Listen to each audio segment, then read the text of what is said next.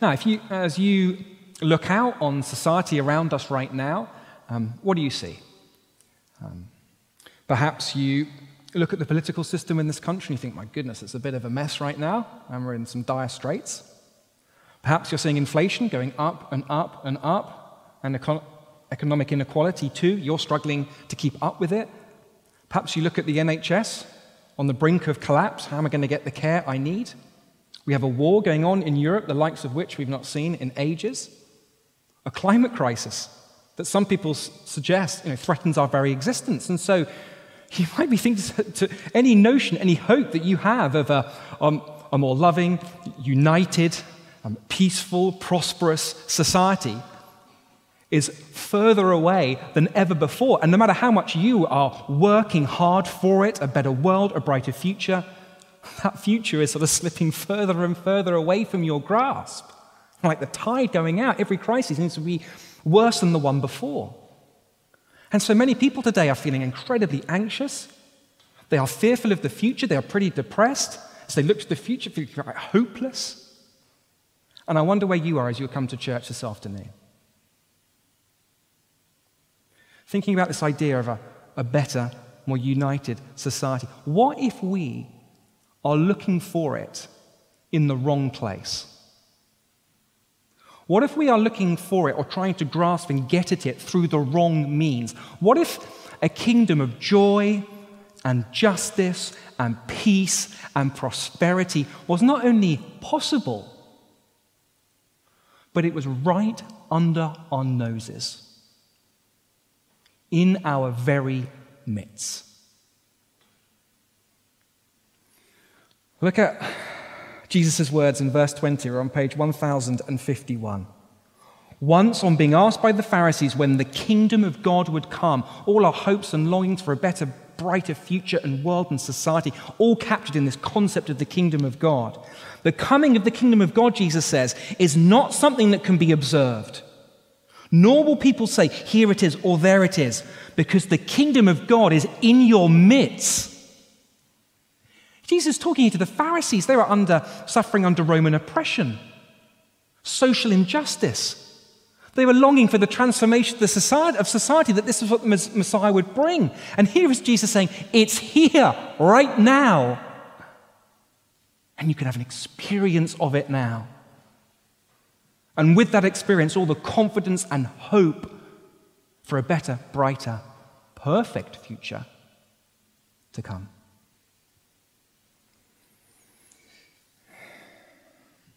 But it begs the question for us okay, well, like, where is that kingdom? What is Jesus talking about? How do we get this taste and experience of it?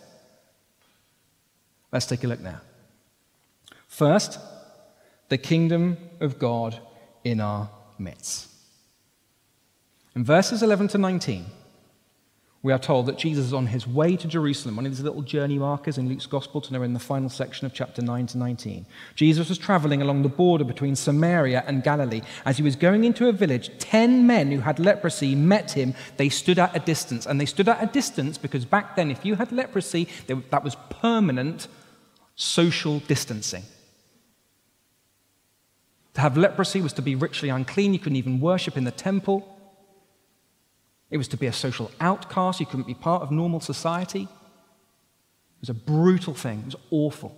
And so they stand at a distance and they call out in a loud voice, Jesus, Master, have pity on us. We don't deserve this, but have, have mercy, have pity on us. Perhaps they've heard about Jesus. Perhaps they've heard about him healing the leper back in chapter 5. Please, would you do that for us too? And yet this time, Jesus doesn't touch the leper like chapter 5, doesn't give the word, say a word.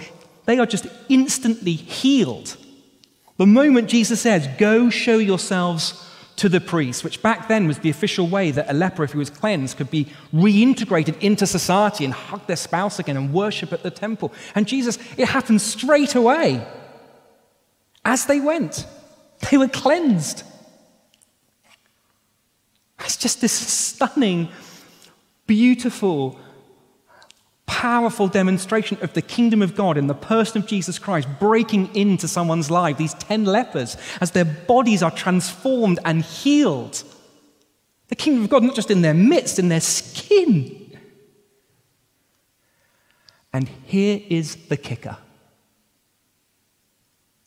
how many of these 10 lepers have had their lives transformed by Jesus and being healed? How many of them come back to thank him and praise him? Let's get some feedback. How many? One. Did you notice how three times um, Jesus asked this question in verse 17? Were not all ten cleansed? Where are the other nine? Has no one returned to give praise to God except this foreigner, the Samaritan? He's the only one to come back and fall at Jesus' feet and think, oh my goodness, the kingdom of God in my midst, the King, he is here, the Messiah, the Lord of all, the Lord of my life. Thank you. I Praise you.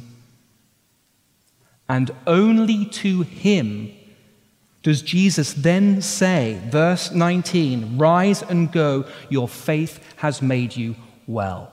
Which is not the best of translations of the NIV here. It makes you think that the faith has like healed his leprosy. The word, the Greek word here is sozo. It's, it's the word of, for salvation. Your faith has spiritually healed you. Your faith has saved you. Your relationship with God is now restored.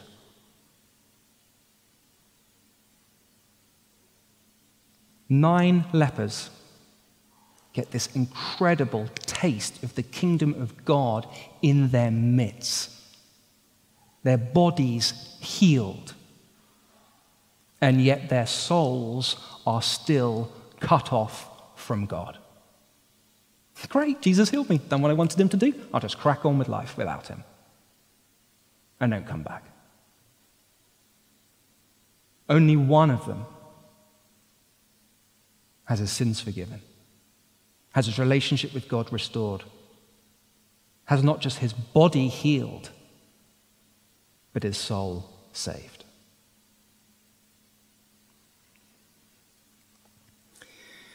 A woman in a previous church, a long time ago, was in the church for many years.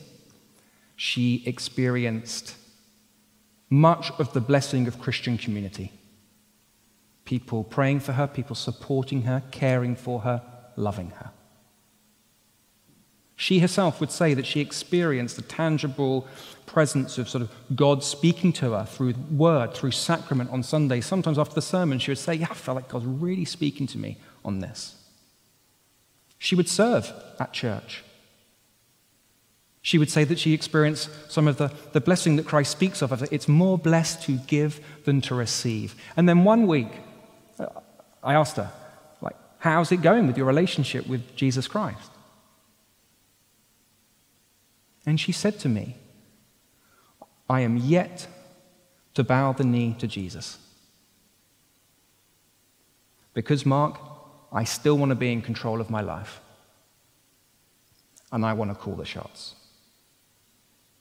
And I have to say, it completely shocked me to get that, to, to know that this woman to have such a, an experience of the kingdom of God in her midst for many, many years. And yet, by her own admission, never fallen at Jesus' feet, never said, Jesus, your Lord, never put her faith in him, doesn't, didn't have a personal relationship with him. And her soul, at that point, still cut off from God.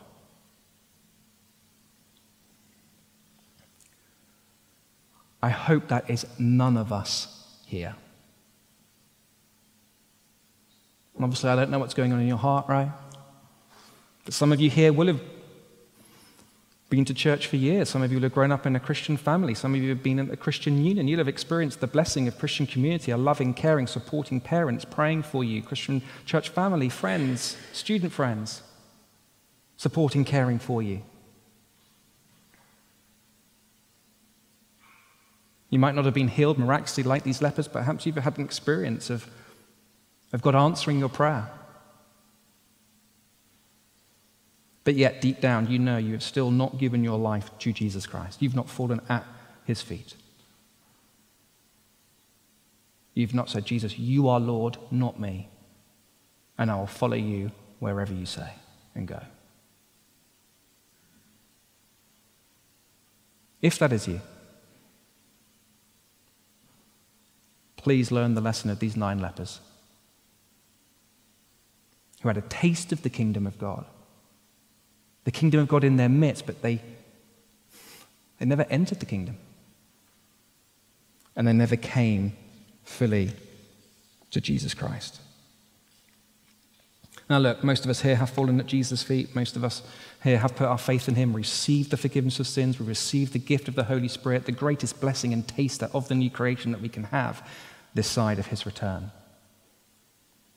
But here's the question for us Are our hearts still overflowing with joy and thankfulness and praise as we see this one leper as he comes to Jesus Christ? I mean, I was converted when I was age 22. You know, at the time, the tears were flowing. There was a lot of joy. There was a lot of thanks. There was a lot of praise. 23 years later, well, where's the state of my heart now?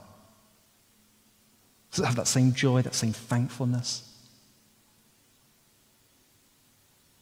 Just to be really clear here, our thanks and praise does not save us. That's what our faith in Jesus does, right? Faith alone saves us. Thanks and praise, evidence of the genuineness of our faith. It's that evidence there. As people look at you to think, yeah, real thankful, joyful person. They love Jesus. Their heart's on fire for him. And if you're someone here and your heart's cold to Jesus right now, you're lacking that joy, there's a bitterness in there, an entitlement that's set in. Perhaps, you know, we've just lost sight of the kingdom of God in our midst, the presence of His Holy Spirit with you every day, His overflowing love to you and His death of His Son, Jesus Christ. And you can come back to Him straight away, arms open, welcome, forgiveness. Let's go again. Where's your heart at today? Not where was it 23 years ago, or five, or last week. And if you're someone here looking into Christian things, it's great to have you here.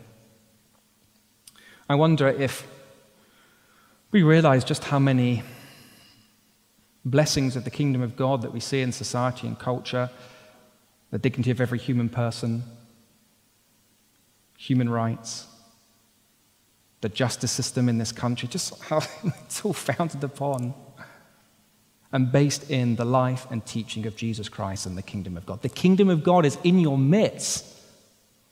And Jesus is calling you to have a full experience of that in relationship with Him, the very relationship you were made for. So that's the kingdom in our midst. Let's move on, secondly, to the kingdom to come. Because some of you might be thinking at this point, well, look, if the kingdom of God's in our midst, as Jesus says here, why is there still so much suffering? and illness and disease and decay. You know, some of you, certainly in the 11am congregation, have been struggling for years with some serious illnesses and debilitating diseases and a lot of pain. And you see Jesus, I'm not sure if you have had that experience as well, but you see Jesus here healing these 10 lepers. You might think to yourself, yeah, I'll have a bit of that, please. And yet there's nothing. All of us here this afternoon are suffering the effects of what I mentioned at the start these crises, not just globally, but in this country. You're probably longing for the kingdom of God to come in all its fullness and peace and prosperity and security. And you're thinking to yourself, my goodness, Jesus, it's been 2022 years and we're still counting. What's going on? Why the delay?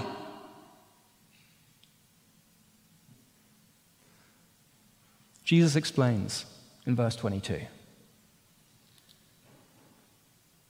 Then he said to his disciples, The time is coming when you will long to see one of the days of the Son of Man. You are telling me. But you will not see it. People will tell you, There he is, or Here he is. Do not go running off after them, for the Son of Man in his day will be like the lightning which flashes and lights up the sky from one end to the other. But first he must suffer many things and be rejected by this generation. So here is Jesus reassuring his disciples look, the kingdom in all its fullness, it is coming. It's coming when the Son of Man returns. The Son of Man, a title that Jesus uses for himself. And when he comes, it's going to be obvious to all. There'll be lightning that we had after the 4 p.m. service a couple of weeks ago, right? Night, you couldn't miss it in the darkness of the night sky. And then he says here to his disciples, so don't be put off by anyone suggesting that Jesus has come back already or you know, he's I'm Jesus, the you know, come second return of Jesus Christ. Just ignore them. I actually read this week that a lady called Gabby Hanna, do you know this? She's some TikTok internet personality and singer songwriter. Claimed in August to be the second coming of the person of Jesus Christ. If Someone can explain to me what TikTok is afterwards, that'd be great as well. But anyway, she, don't listen to her. Don't listen to anyone who claims to be Jesus coming back, the, the second coming. When the lightning strikes, you will know. And did you notice how Jesus goes on to describe what it will be like when the kingdom of God comes and the Son of Man returns? People are expecting these descriptions of peace and prosperity, joy, which it will be, but look at what, how Jesus, at least here, teaches on it. He says in verse 26 just as it was in the days of Noah, so also it will be in the days of the Son of Man. People were eating, drinking, marrying, and being given in marriage up to the day Noah entered the ark. Then the flood came and destroyed them all. It was the same in the days of Lot. People were eating and drinking, buying and selling, planting and building, but the day Lot left Sodom, fire and sulfur rained down from heaven and destroyed them all. It will be just like this on the day the Son of Man is revealed. Oh my goodness. So, like, what's it going to be like when the Son of Man, when the kingdom of God comes in all its fullness? This point, Jesus says, it is judgment, it is judgment, it is judgment. Because if we want a kingdom and a society full of peace and prosperity, justice and joy, and Jesus Christ is going to have to make sure that he has got rid of all evil, all injustice, all sin forever.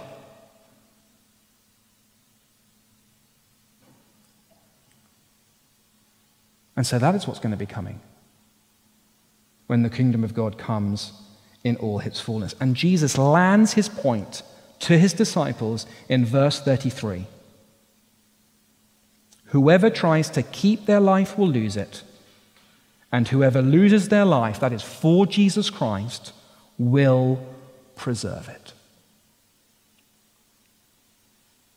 That is the only way to be part of this kingdom of God in all its fullness, giving your life to Jesus Christ.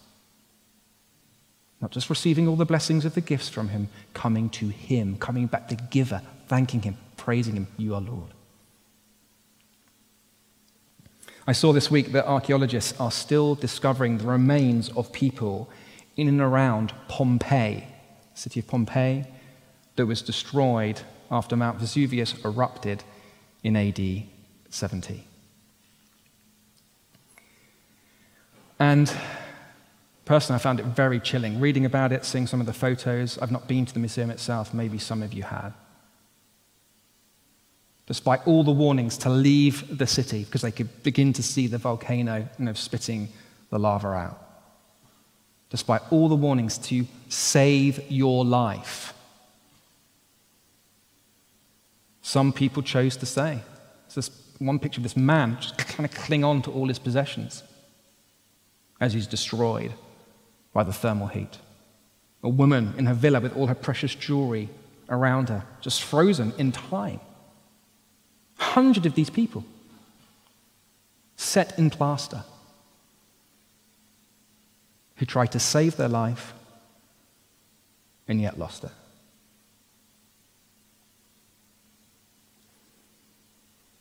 And Jesus is saying, So it will be for all those who have not fallen at the feet of Jesus and put their faith in him, the Lord of all and given thanks and praise to him where it is due. Do you notice the description Jesus gives of the people in the days of Noah and Lot? I'll be thinking, like, oh, describe them as these sinful, evil, unrighteous people. So, do you see how they're described? He talks about them eating and drinking, buying and selling, planting and building, marrying and being given in marriage. These are all just very normal activities. They're very good activities. These are activities given to us by God to enjoy in His world, but to enjoy with Him. Because He is the meaning and purpose of them all, and not to be done without Him. But by the time Jesus comes back, any opportunity to know Jesus, to fall at Jesus' feet, to cry out for salvation, it will be too late.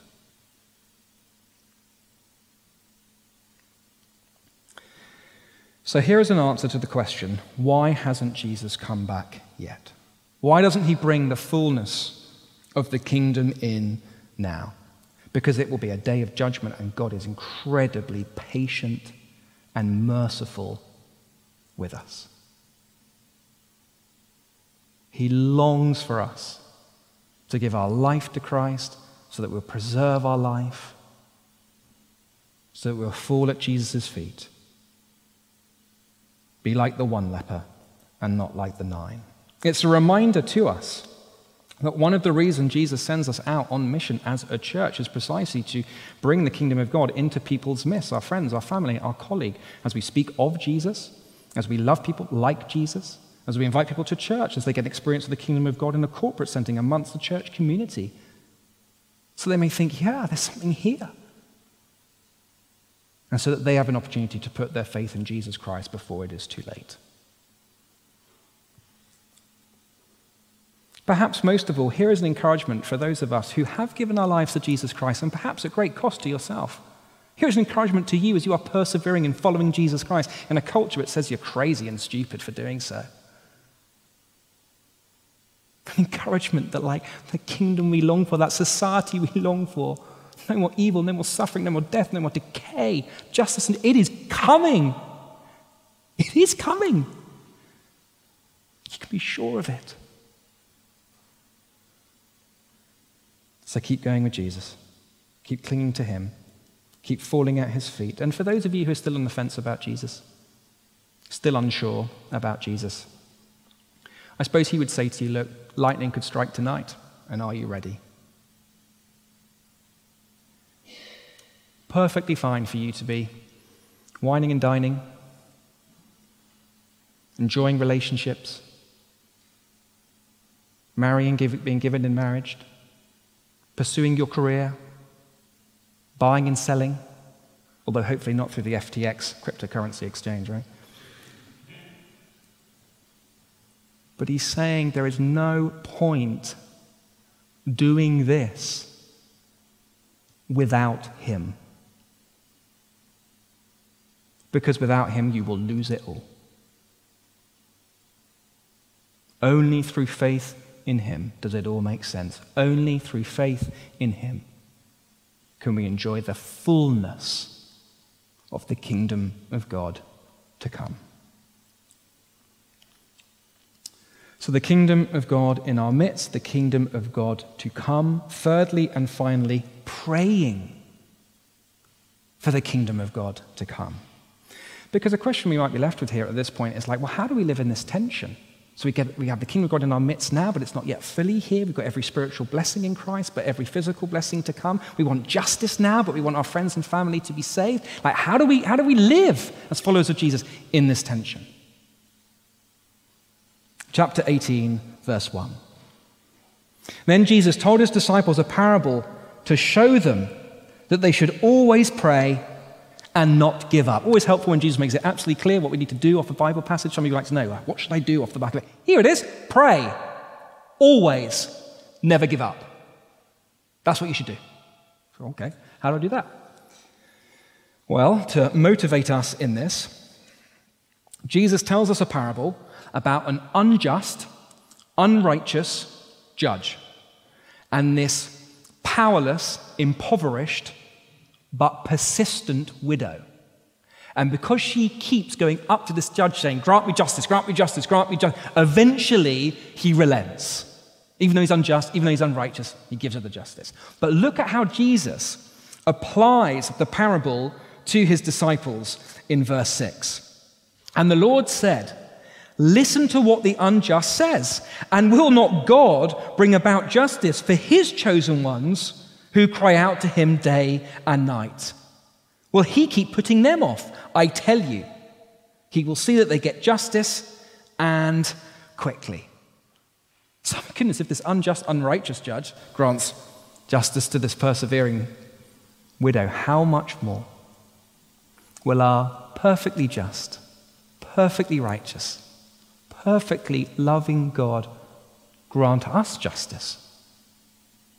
Possibly in this life, certainly in the life to come, as we continue crying out to Him day and night in prayer. Lord, give me justice in this situation.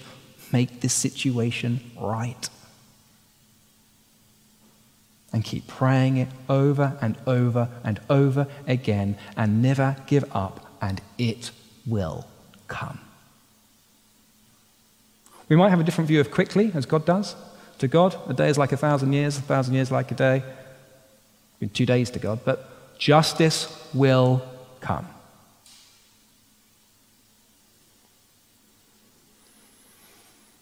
Perhaps you're suffering injustice at the hands of a landlord right now.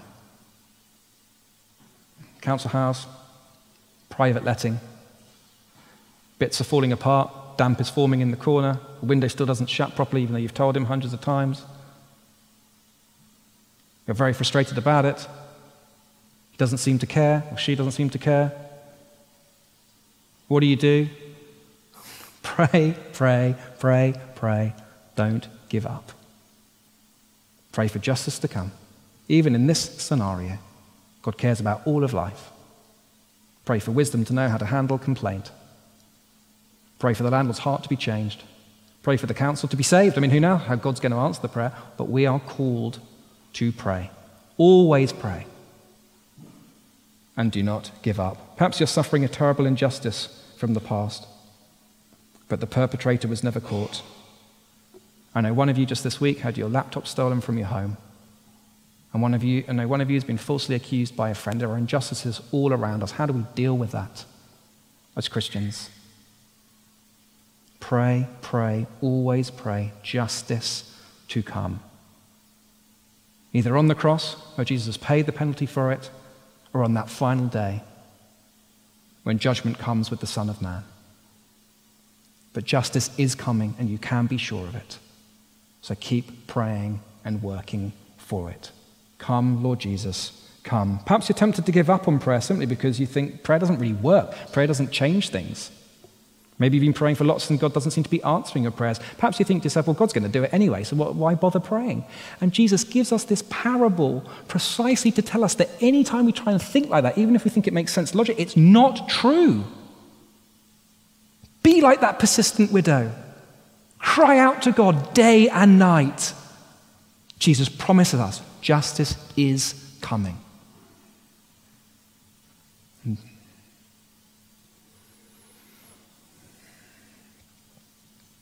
and not to give up. So easy to give up in prayer, isn't it? It can be so hard at times. And perhaps we just want to remind ourselves of that parable and keep spurring each other on with this parable to keep crying out to God. Our Father in heaven, who loves us dearly, gives good gifts to his children. That's how we live in the tension. That's how we experience more of the kingdom of God in our midst now. That's how we hurry and speed the kingdom of God to come that's the one main effective way that we work now for a better, brighter society and future. Always pray. Not literally speaking the words all the time. I'm not praying now, I, although hopefully we're aware of the presence of God with us, but regularly, daily, praying to God, seeking Him, crying out for justice. It will come. And one day we'll see Jesus face to face in this perfectly renewed heaven and earth full of justice and joy, peace and prosperity. It is coming. So let me pray that for us now. Let's pray. Father God, we thank and praise you for the way you prepare us for everything we need, not just now in the present, but looking to the future. Thank you that in the life, death, and resurrection of Jesus Christ, the kingdom of God is now in our midst. The offer of the forgiveness of sins, the gift of your Spirit, a community of people you've brought together that we may become more loving, more just with each other. I pray, Father, that you would make sure that all of us have fallen at, our, at Jesus' feet, put our faith in him. I pray, Father, that by your Spirit, you would reassure us of the kingdom of God to come. And I pray, Lord, you'd help us right now to live in that tension, reaching out, crying out to you in prayer, always praying as Jesus calls us to do, and help us again by your Spirit not to give up. And we ask it for Jesus' sake. Amen.